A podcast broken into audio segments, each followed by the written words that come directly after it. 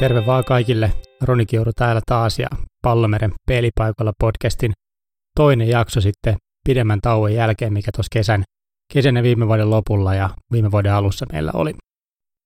Viimeksi puhuttiin NFLstä ja hieman NHLstä ja formuloista, niin otetaan tänään sitten teemajaksona SM-liiga tai liiga, eli tämä meidän kotimainen kiekkoliiga puheenaiheeksi. Se on nimittäin alkamassa tuossa ensimmäinen kymmenettä. Siellä ollaan todi, tosi, tosi poikkeuksellisessa tilanteessa luonnollisesti lähdössä tähän kauteen, niin mä ajattelin, että otetaan tähän vähän tämmöistä ideoita ja pohdintaa, että mitä tässä on niin kuin luvassa. Mulla on muutamia mielenkiintoisia lukuja, mitä joukkueet on antanut tulobudjeteistaan ja kulubudjeteistaan sekä näistä katsojamääristä huomioiden tämän tilanteen ja sitten myös muutamia tota, pohdintoja siitä, että mitä tälle niin kuin SM-liigan ehkä tai liigan nykytilanteelle pystyisi tekemään, jossa varakkaat seurat vähän niin kuin määrää tahtia, että millaisia juttuja asialle voitaisiin tehdä ja onko jotain muitakin konsteja sitten, mitä pystyisi, pystyisi sille tekemään, että toi taloudellinen tilanne, joka on haastava, niin olisi sitten ratkaistavissa. Mutta lähdetään liikkeelle näistä SM-liigaseurojen budjeteista kaudelle 2020 ja 2021. Ja tässä oli ensinnäkin mielenkiintoista se, että melkein kukaan ei lähde hakemaan minkäänla- minkäänlaista niin kuin voittoa. Et ensinnäkin täällä on nollabudjetilla lähes kaikki muut paitsi Tepsi, joka on budjetoinut tappiota itselleen 880 tonnia, ja sitten taas Pelsu, pelikanssi, niin on budjetoinut 167 tonnia tappioa. Jukurit on arvioinut, että ne menisi 50 tonnia plussalle, ja sitten sportti oli 182 tonnia menossa plussalle. Ja se, minkä takia toi sportti on niin kuin menossa plussalle, niin johtuu siitä niiden uudesta hallista tai hallihankkeesta, minkä myötä niille sitten alkaa niin kuin enemmän tulee katsojia peleihin kuin normaalisti ja sitä kautta, vaikka onkin rajoitukset voimassa, niin täältä tulee niin kuin huomattavasti isommat määrät sitten tuottoa heille. Toinen mielenkiintoinen juttu on se, että jos vertaa 19 tulobudjettiin, niin täällä on lukuisat joukkueet miinustaneet noita tulojaan niin kuin useilla sadoilla tuhansilla, jopa miljoonilla tai miljoonalla. Et jälleen kerran ainoastaan, joka niin kuin meinaa nostaa tulojaan on sportti, ja Tepsillä on ihan pieni, pieni korotus myös 14 tonnia. Mutta muuten tuolla ollaan leikattu runsaammin kuin ikinä ennen, jos on oikein ymmärtänyt, niin näitä tulopuolen asioita. Et IFK on ottanut miljoonan miinuksen, Jyppi samanlainen, Kärpillä 725 tonnia, Pelikansilla peräti 2 miljoonaa. Et tosi isoja muutoksia on tehty budjetteihin nyt tulevalle kaudelle, ja se johtuu nimenomaan vaan siitä, että katsoja tuloja ei vaan pystytä saamaan samalla tavalla. Toki se Telian diili, mitä ne maksaa tuosta liikan lähetysoikeuksista, tekee hyvää, mutta se ei näköjään pysty kuitenkaan mitenkään kattamaan tätä kokonaisuutta, kun nämä joutuu näin paljon näitä miinustamaan.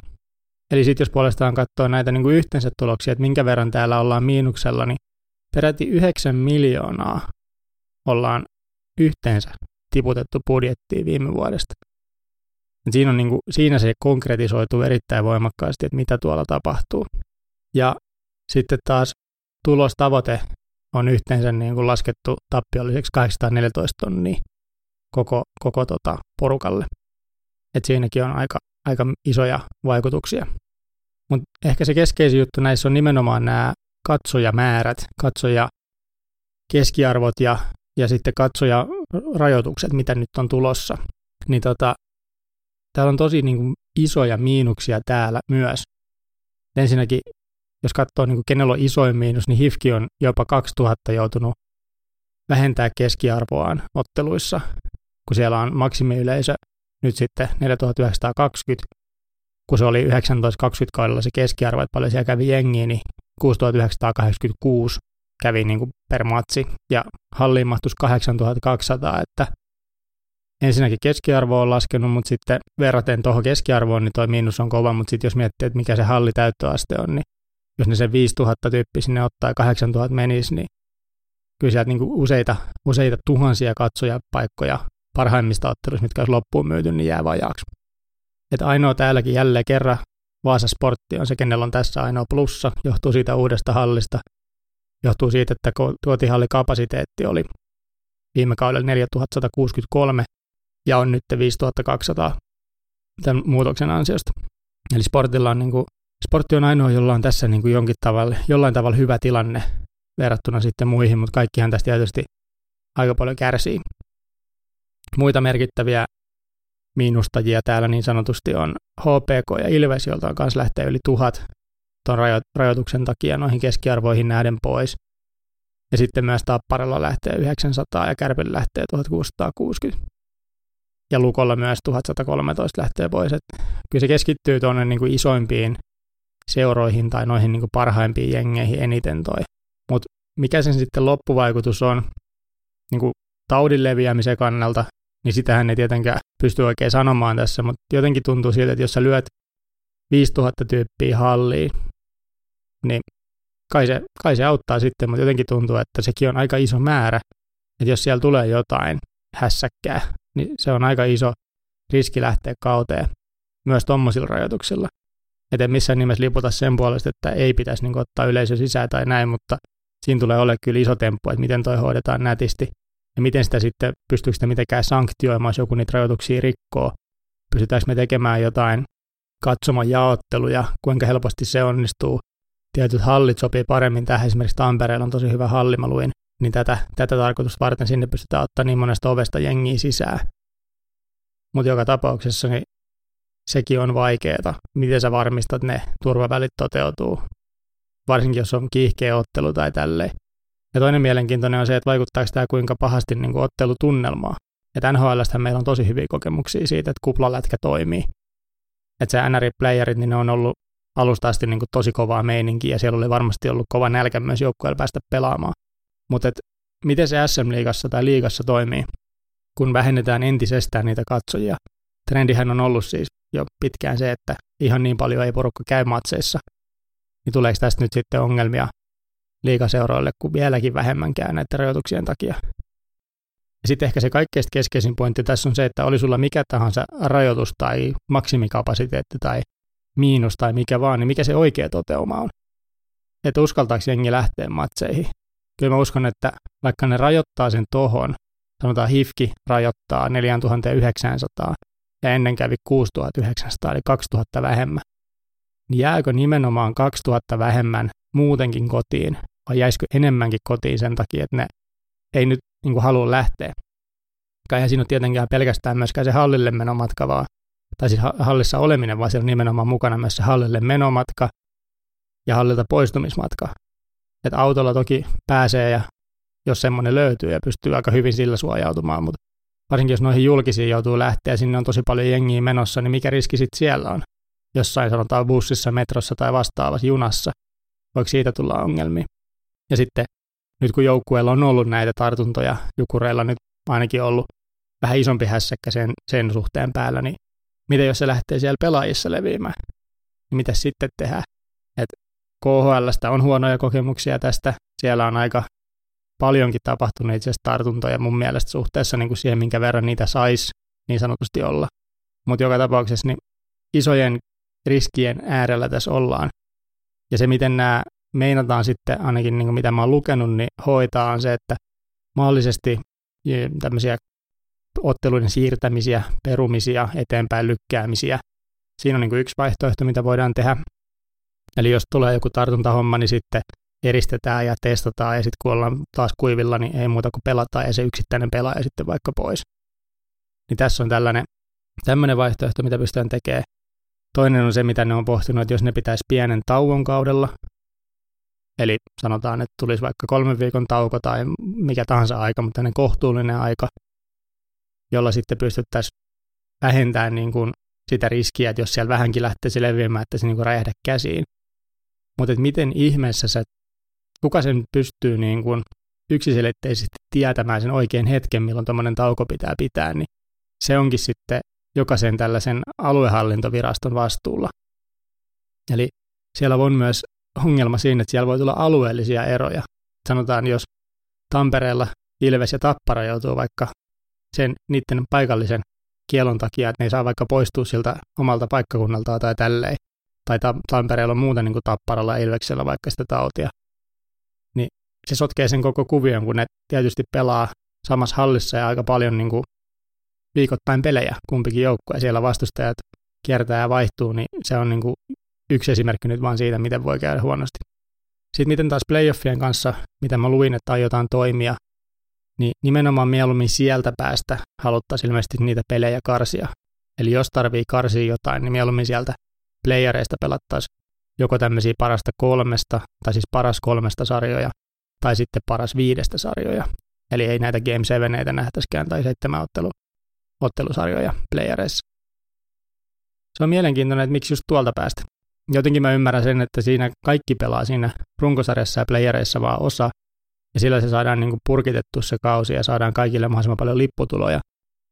Mutta samalla niin sehän on se sielu ja kaikkein hienoin kausi kiekossa. On ainakin mun mielestä ja monen muunkin mielestä, mitä mä oon ymmärtänyt, niin on nimenomaan ne playerit. Niin jännä, että ne lähtisi just sieltä mieluummin karsimaan.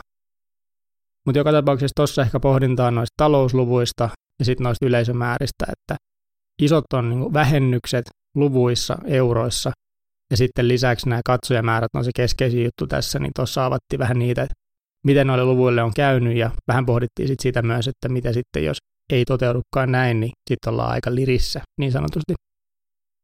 Sitten tässä oli mielenkiintoiset lukemat siitä, että miten näiden joukkueiden maalintekovoimalle on käynyt sitten viime kauden. Eli tässä on Jääkiekko-lehti tehnyt tämmöisen vertailun siitä, että keneltä on lähtenyt eniten maalintekijöitä suhteessa siihen, että kuinka monta maalia ne teki.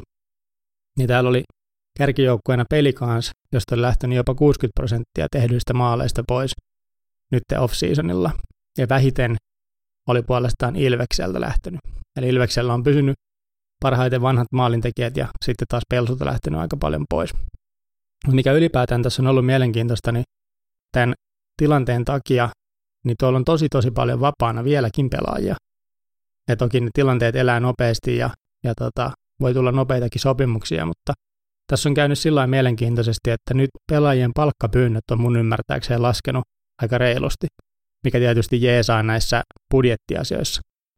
Mutta onko siinä enemmänkin semmoinen munakana-ilmiö, että kumpi tuli ensin, että pienempi tulosbudjetti, minkä takia tuli pienemmät niin kuin ylipäätään maksukyvyt, ja sitten tuli nämä pienemmät palkat, vai kävikö toisinpäin, että eka piti niin kuin potkia jengiä pihalle ja, ja vähän ihmetellä ja oltiin niin kuin hädässä ja eikä uskallettukaan lähteä pelaajamarkkinoille, minkä myötä pelaajat laski palkkoja ja minkä myötä tulosbudjetit pystyttiin laittamaan tuolle kunnolle.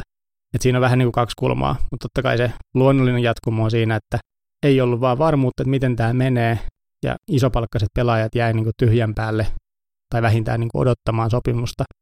Ja nyt sitten ollaan saatu kyllä ihan hyvin hoidettua niitä niin kuin takaisin, takaisin kehiin niitä pelaajia, mutta vieläkin, jos mä oon oikein ymmärtänyt, niin siellä on runsaaman puoleisesti vapaana lepääviä semmoisia ihan niin kuin nimimiehiä, jotka pitäisi kuulua niin kuin helposti tähän liika, liikatasolle.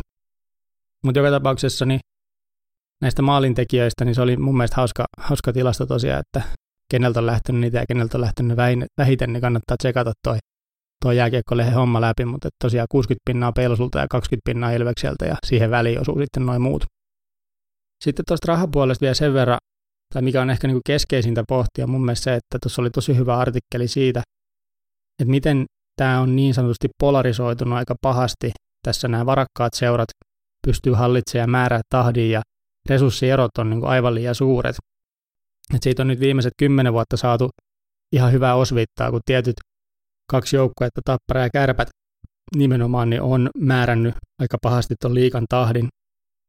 Ja sitten puolestaan niin kuin hyvillä rahamäärillä pelaavat IFK ja Lukko esimerkiksi, niin ne on pystynyt myös hyviin suorituksiin, joskin ne eivät ihan niin korkealle, mutta pystyvät niin kuin resurssiensa puolesta olemaan parempia kuin mitä taas noin pienemmällä budjetilla skulaavat joukkueet. Ja tässä on nyt ainakin asiantuntijoiden mielestä nähtävissä semmoinen, että nyt tämä alkaa menee liikaa siihen suuntaan, että meillä käy, käy sitä, että nämä tietyt joukkueet vähän niin kuin voittaa aina. Ja faktahan se on, että jos sulla on enemmän rahaa, niin sä pystyt palkkaamaan parempia pelaajia ja sitä kautta sun peli paranee, sulla pystyy olemaan parempi coach, sä pystyt maksaa sille parempaa palkkaa. Sulla on paremmat tilat, paremmat välineet, paremmat apujoukot, paremmat videovalmentajat, välineet niille. Ihan kaikki tämä maksaa rahaa. Niin tässä vaan nyt pitäisi olla joku konsti, joko niin kuin tienata enemmän rahaa kaikkien, jolla me saataisiin niin kuin tasoa nostettua, tai sitten toisaalta niin keksiä jotain tapoja rajoittaa niiden hyvien menestystä. Mutta toihan on toi hyvien menestymisen rajoittaminen toiminut NHL sen takia ihan kivasti, että siellä on pystytty niin kuin palkkakatolla ja draftilla tasoittaa sitä joukkueiden taso, tasoeroja.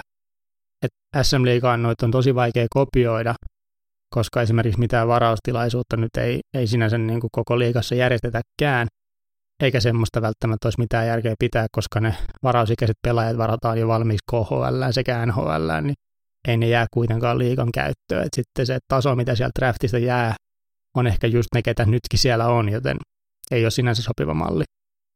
Sitten taas toi palkkakatto, että olisiko joku sinne rahasumma, minkä yli ei saa niin huiput maksaa, niin siihen toi SM Liiga puheenjohtaja Heikki Hiltunen on kommentoinut, että ennemmin ehkä tämmöinen palkkalattia olisi parempi, että pitää olla tietyn verran rahaa pelaajien palkoissa kiinni, minkä pitäisi sitten niin kuin tietyllä tapaa pitää semmoista standardia siinä, että minkä tasosta jätkää liigassa pelaa ja miten hyvä liigan taso ylipäätään on.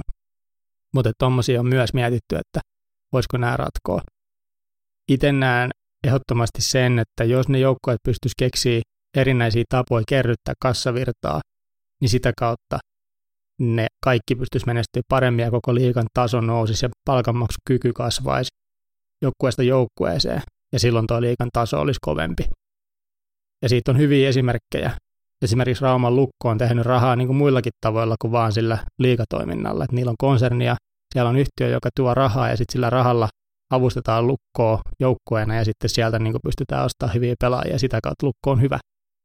Vastaavasti taas joku Hifki, niin niillä on sen verran imu, niillä on niin kuin noista katsojaluvuista ja muistakin pysty päättelemään niin ihan eri tason, tason meininkiä verrattuna pikkupaikkakuntiin, että ne on niin etulyöntiasemassa ollessaan pääkaupungin joukkue. Mutta jos niillä olisi joku konsti kerätä rahaa, tehdä joku muu juttu kuin se jääkiekko, mistä sitä rahaa saataisiin sisään, ja sitä kautta nostaa se jääkiekon tasoa, ja sitä kautta se jääkiekon kiinnostavuus alkaisi tuomaan taas niitä katsojia sinne, ja sitä kautta tämä yhtälö mun mielestä toimisi. Mutta siellä on hyviä esimerkkejä. Lukosta pystyy moni ottaa ehkä mallia. Tietysti menestyvän bisneksen tekeminen on sitten ihan oma ongelmansa, mutta ehkä mieluummin yrittäisi löytää jotain kuin ei yrittäisi mitään, niin sitä mä ehkä yritän tässä sanoa. Sitten oli vielä tämmöinen ehdotus, että jos me yhdistettäisiin nämä Mestis ja Liiga ja Suomi-sarjakin tämmöiseksi omaksi mallikseen, mikä oli tämmöinen 10 plus 10 malli. Se idea on siis siinä, että meillä olisi tämmöinen A-liiga, B-liiga ja sitten Farmiliiga. Ja A-liigassa olisi tietysti ne parhaat kymmenen, B-liigassa olisi sitten parhaat kymmenen, ja sitten toi vika, toi farmiliiga, niin se olisi sitten semmoinen niin reservi, reservi ja farmi ja nuorten pelaajien sarja ennemmin kuin sitten taas nämä A ja B. Ja tässä on tiettyjä hyviä puolia. Hyvät puolet oli se, että toi kymppi, ykköskymppi niin sanotusti tai A-liiga, niin sen taso olisi sen verran korkea, että siellä olisi varmasti pelkkiä hyviä joukkueita. Koska nyt on ongelma se, että joukkueet on ehkä sen verran paljon, 15 jengiä kuin on, että se ei ihan riitä se taso. Näin oli ainakin jääkiekkolehdessä kirjoitettu, että sinne liikaan pääsee, voiko näin sanoa, mutta vähän liian helposti pelaamaan. Suhteessa siihen, että se olisi niin kuin ammattilaissarja ja tai niin kuin päätason sarja ja yksi, yksi niin kuin maailman parhaista jääkiekkosarjoista, niin siihen suhteutettuna sinne saattaa vähän liian helposti päästä pelaamaan, varsinkin noihin heikompiin joukkueisiin, joilla ei vaan niin kuin ei vaan ole resurssia samalla tavalla sitten palkata hyviä jätkiä sitten sen tilalle. Ja tämmöinen haaste tässä on myös.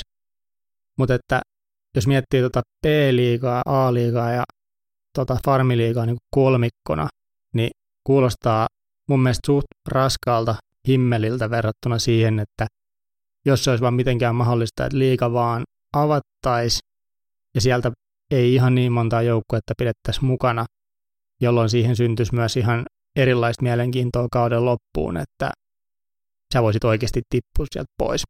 Silloin sä et voisi myydä sun pelaajia pois ja vaan surffailla kautta loppuun tietää, että sun sarjapaikka säilyy, vaan sun olisi taisteltava loppuun asti. Ja sitten taas Mestiksen voittaja tietysti pystyisi punnertaa liigaa ja aloittaa sitten siellä niin kuin oman dynastiansa rakentamisen.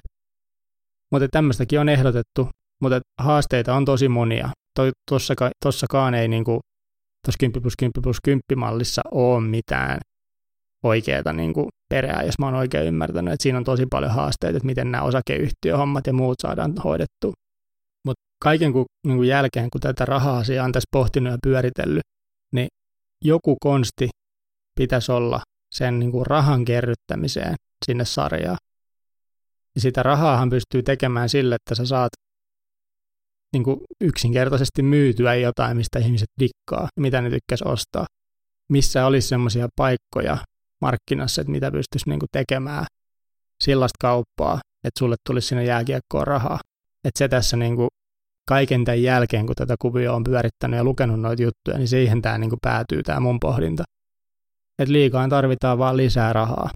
Ja sitten se raha pitää tietysti osaa käyttää järkevästi, siihen tarvitaan hyviä toimareita, urheilutoimen johtoa, valmennusta ja kaikkea tätä. Mutta se ultimatum goal, se loppu endgame on siinä, että se lätkä olisi parempaa. Ja sitten kun se lätkä on parempaa, niin sitten se lähtee toimimaan se yhtälö. Sitten siellä alkaakin, niin kun se alkaa sarjana kiinnostaa pelaajia, sinne tulee parempia pelaajia, ne matsit on parempi, nyt on kivempi kattoa, ja silloin se ei myöskään ehkä polarisoidu noin pahasti, kun ne pienemmätkin joukkueet omaa semmoiset kassavarat, että ne pystyy niin kuin ehkä globaalilla tasolla turhan laaja, mutta Euroopan tasolla kilpailemaan niistä hyvistä pelaajista, että ne haluaisi tulla pelaamaan Mikkelin jukureihin vaikka, nyt esimerkkinä. Että se olisi niin kuin kova joukkue ja siellä olisi niin kuin kova homma tulla pelaamaan SM Liigaa niin kuin kehitysmahdollisuus.